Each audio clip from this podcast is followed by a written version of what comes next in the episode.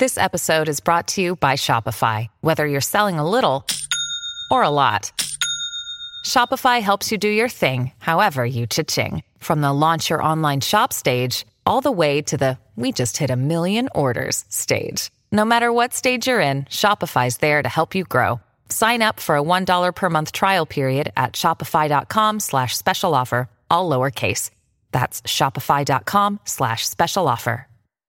The Toronto Blue Jays have built a good core of young talent, led by Vladimir Guerrero Jr., who leads the American League in every stat that has anything to do with swinging a bat.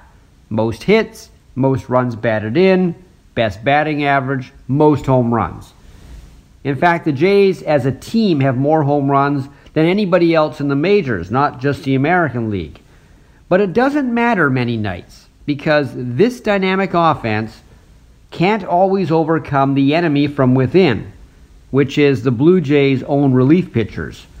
They've cost Toronto 16 wins already this year by coming into games and basically throwing batting practice to the opposition. No lead is safe.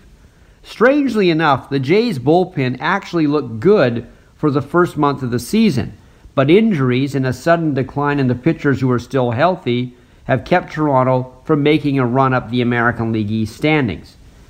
The Jays are one game below 500 right now, despite scoring 43 more runs than they've allowed. That just goes to show you how they have to pile up the runs to survive. In their last five wins, the scores have been 6 5, 6 2, 6 2, 7 2, and 18 4. But they have lost their last four games in a row. And in three of those four, Toronto blew the lead because the bullpen couldn't do the job.